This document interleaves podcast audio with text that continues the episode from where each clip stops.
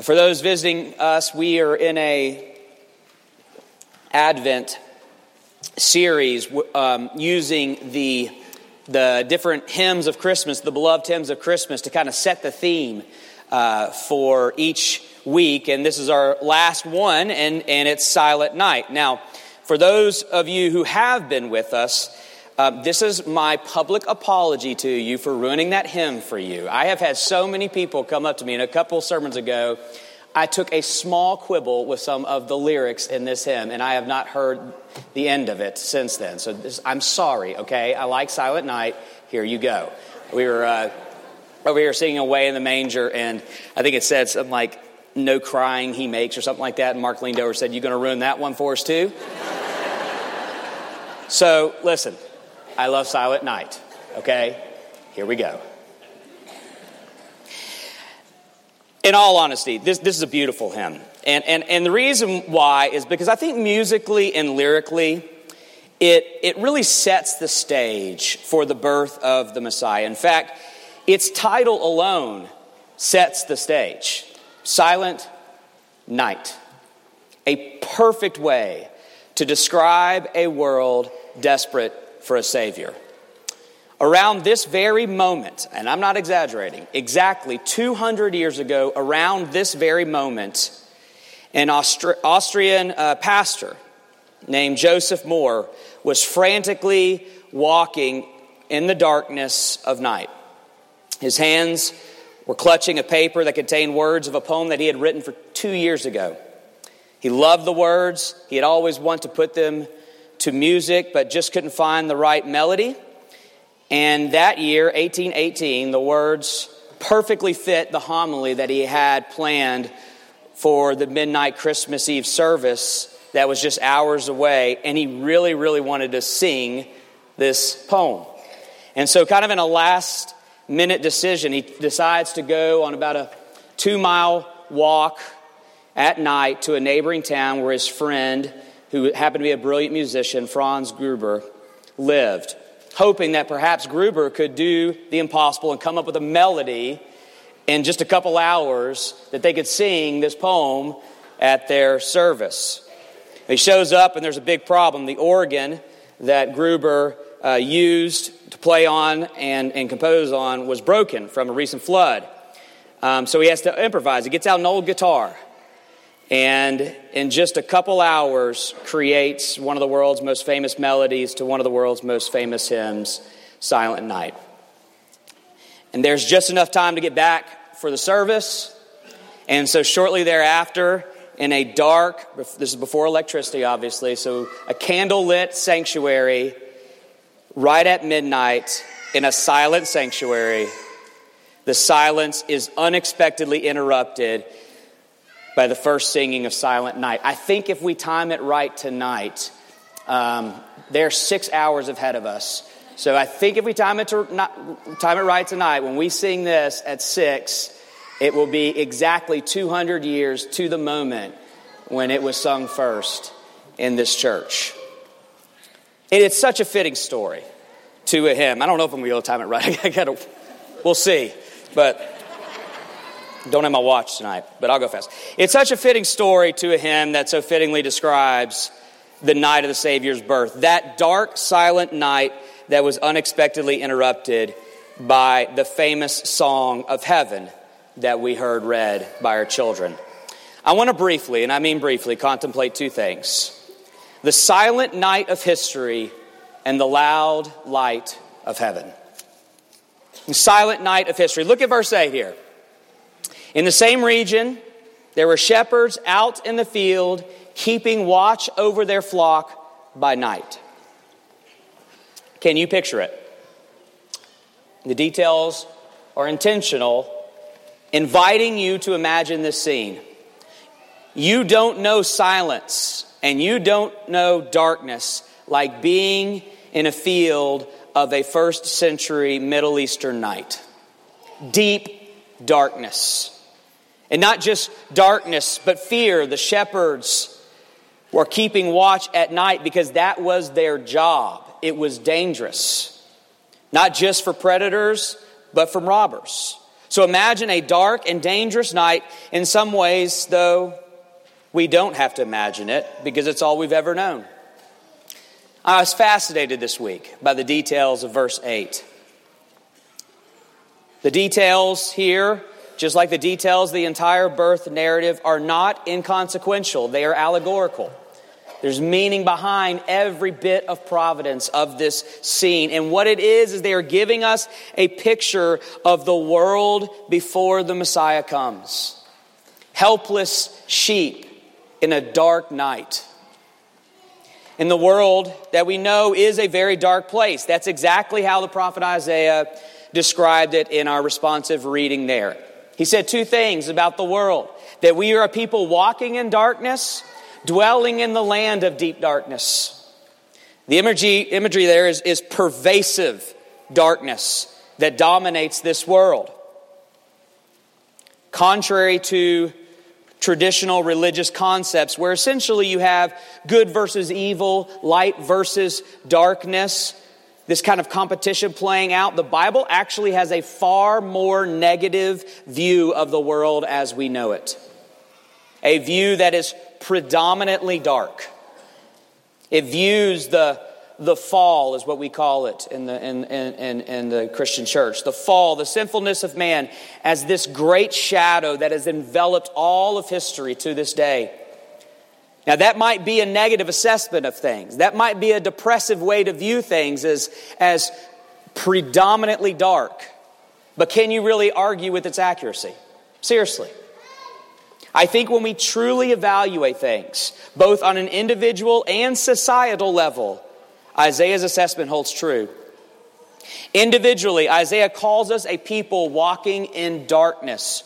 The Bible uses the word walk to speak not necessarily of your conscious actions and decisions, but to the entirety of your being. Namely, we don't consciously think about walking. It's just what we do when we're not thinking.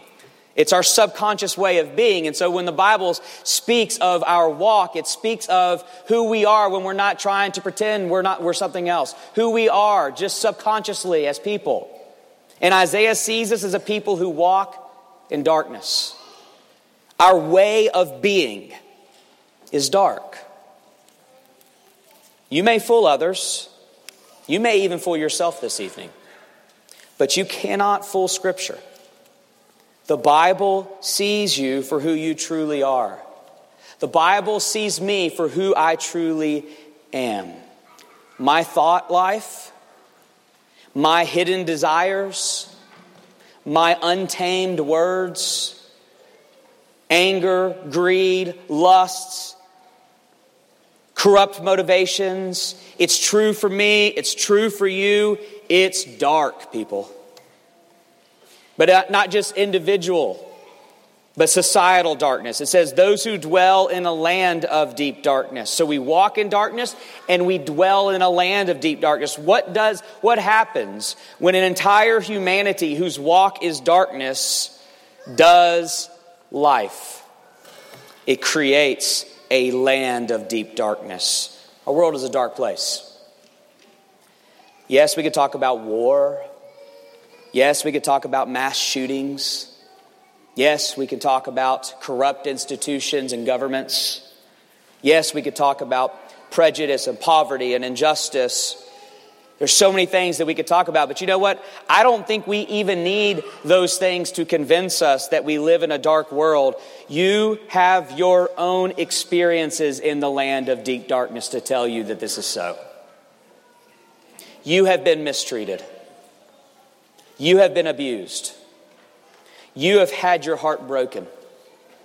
You have been abandoned. You have been stolen from. You have been lied to. You have been slandered against. You have been wounded by this darkness. You don't need the news to tell you this is a dark world. You live it. And as if that is not enough, If as if this individual and societal darkness is not enough, we have to face the deepest darkness of all.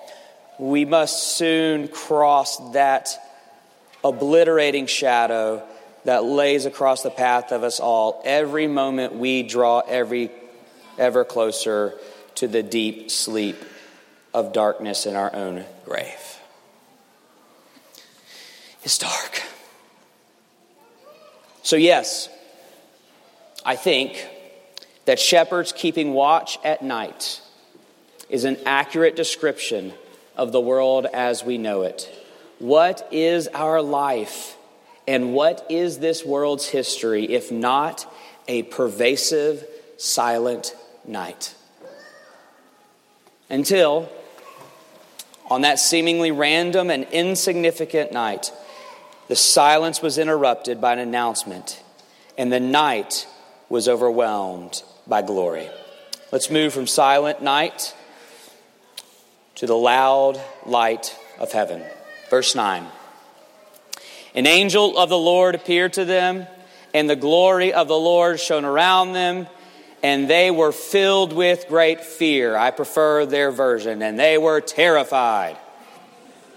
And the angel said to them, "Fear not, for behold, I bring you good news." The night is overwhelmed by the blinding light of God's glory, and the silence is broken by the announcement of good news, literally gospel. The imagery again is intentional and unmistakable. This birth shall bring an end to the silent night of history. That this is the invasion of light into darkness. In fact, that's exactly how the Gospel of John describes the coming of Jesus. Light that shines into the darkness. So the question is, does this newborn child actually live up to the promise? Does this child actually deliver on the promise of light into darkness? Well, that seemed to be the case as we watch this man. If you're unfamiliar with Christianity and its claims, I invite you to just get a Bible and read Matthew, Mark, Luke, and John. And I want you to just watch this man as everywhere he goes, the darkness flees. The darkness of disease, the darkness of pain, the darkness of shame, the darkness of sin, demonic darkness. Heck, even the darkness of a funeral, he shows up and says, "I'll have none of this." All darkness flees in the presence of this man. But the problem, however, is that it seems to be all flashes of light, not permanent and pervasive light. Is there any way this Savior can permanently change the world from darkness to light? Is there any way that he can permanently end the night and give way to an eternal day? Well, it would require something shocking. His own darkness. There is, there is an odd detail that is included in the account of his crucifixion. While Jesus was on the cross, it says this: at the sixth hour, that is noon, high noon, when the light should be shining the brightest, there was darkness over all the land. On the cross, Jesus is overwhelmed by the darkness, the light of the world extinguished and buried within the bleak shadows of a tomb. And it would seem that John's promise has failed. The light shines in the darkness, and the darkness shall not overcome it. This is not the promise of Isaiah. This is not the promise of John. Well, as you know, at the dawn of the third day. Think about that. The nativity takes place at night. The resurrection takes place at dawn. And all gospels note it. As the sun rises and chases away the darkness of night. At the dawn of a new morning, we sing it there in the ground. His body lay, light of the world by darkness slain, yet bursting forth in glorious day. I love that choice of word. Yet bursting forth in glorious day, up from the grave, he rose again. The resurrection of Jesus was the dawn of an eternal day. The launch of the conquest of light that we read about in Isaiah nine, a conquest that will continue until Jesus returns in blinding splendor of his glory, and every hint of darkness is banished forevermore. When we read that day in Revelation twenty-two, these are the words, "And night will be no more. They will need no light or lamp or sun, for the Lord God will be their light, and they will reign forever and ever." The first advent, light entered the night. The second advent, light will banish the night. Now, your place in this history. I want to ask you a question, and then we'll be done. Maybe the most serious question that could be asked of you. What are you going to do about the darkness? I say that to you individually. Remember, Isaiah spoke of it on an individual and societal level. What are you going to do about the darkness individually? Your past pain, your past trauma, your darkened deeds, the shame that is hidden in the shadows of your own heart, those things that have never been spoken of or said and you plan to never speak of and say. What you have done, the good deed you have left undone, which you'll probably do tonight, which you'll probably do tomorrow. What are you going to do with your darkness? And societal. This cruel world filled with so much hatred and violence and exploitation and disaster and graveyards. This miserable, dark world. What are you going to do about the darkness of this world? If you are not a follower of Jesus, then I would love to, um, I would love to be as honest as I can with you this evening and say that you have already answered that question. You have relegated yourself to the night. You have conceded to the darkness. You have said, this is the best there is. Try to make the best of things. There is no hope of light. Even religions do this. Religions are a vain attempt to get rid of the darkness by doing enough good light deeds. But you need to know, if you are not a follower of the light of the world, then there is no hope of the night ever ending. But it doesn't have to be. You do not have to give up yourself to the darkness of night. But even the followers of Jesus, the light of the world that lives within us, you know what I think? I think we struggle in our weakness. I think we struggle believing in the true triumph of light. I think we give up. I think we relegate ourselves to the darkness. I think we go about cynical, that this is all there is and it won't get better. I think we give up on hope. But Christmas is inviting us all. Actually, Christmas is demanding from us all to disbelieve the night and trust in the light. Trust that the light has come.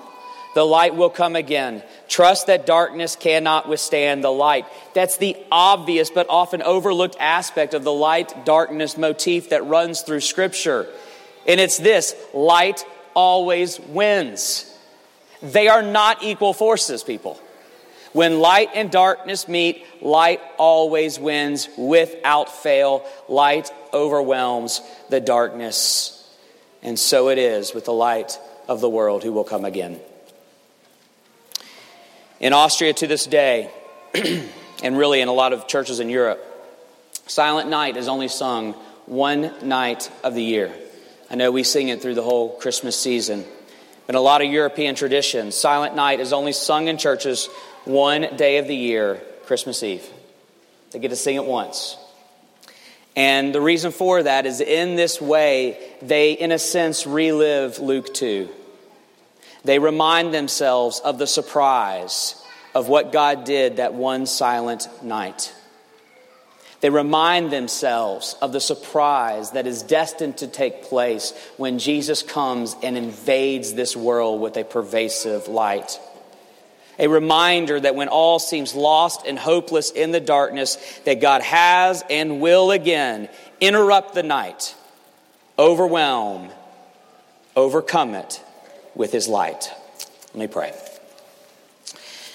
Lord, we thank you that this is true, that you indeed will come and overwhelm our darkness with your light. Lord, I pray that as we listen now, that we would name our darkness. We would name that darkness that we in our weakest moments believe cannot be overcome, and that we would let our hope run wild, that we would dream dreams of redemption, of light overcoming that darkness. Lord, the light has come, the light will come, and the night shall be no more. Invade us this evening with the good news of light to the world. Through Christ we pray. Amen.